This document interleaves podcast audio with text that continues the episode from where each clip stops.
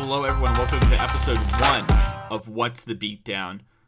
I am your right click attack all host Mason, joined by my never block co-host Abe Stein. Abe, how you doing? I'm doing great. You excited? Yeah, Good? Ready to go?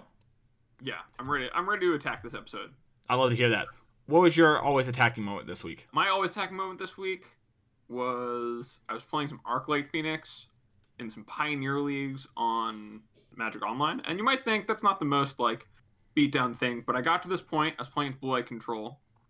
I returned to Arclight Phoenixes. They left up four mana most of the game, and I was like, you know what? They never have it, so I sent. They didn't settle me. It was awesome. Never have it. What an idiot. Who would not play a Yeah, control like, deck? This is stupid. Come on, why are you leaving up four mana if you don't have settle? Yeah, exactly. Dumb. Just like playing control decks. Uh, my beatdown moment was I was playing Elves in Arena, just tack all every time, fake out the pump. What are they gonna do? Block? What are they gonna do? Not block? I got Allosaurus Shepherd. Felt great. Yeah, those creatures are huge. Large, in charge, fast and wide. Abe, will you give us our sponsor read this week? Yeah, actually, we have a brand new sponsor. I know it's episode one, but uh, starting with sponsors always great. So for what's the beatdown, we are sponsored by Temur Battle Rage, and Temur Battle Rage, they, uh, you know, they've got a lot of online entertainment you can go and watch.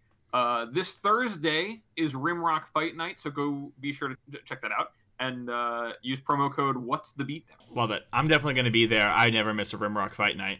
Just how it goes. All right, Abe, are you excited for this week's main topic of exotic beatdowns? Yeah, I love to hear about an exotic beatdown. I heard you have a good one for us this week. I do. Mono blue. You don't see it often, but when you do see it, a kick buck goes in hard. Autumn Burchett, MC1. Remember, you were there with the Tempestogen. It's big. It attacks.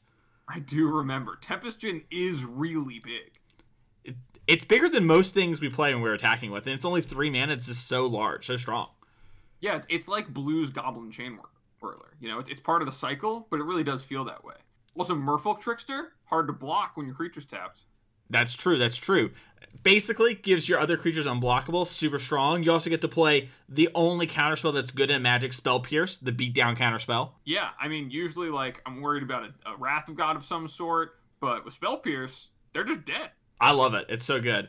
Well, that's this week's episode of What's the Beatdown.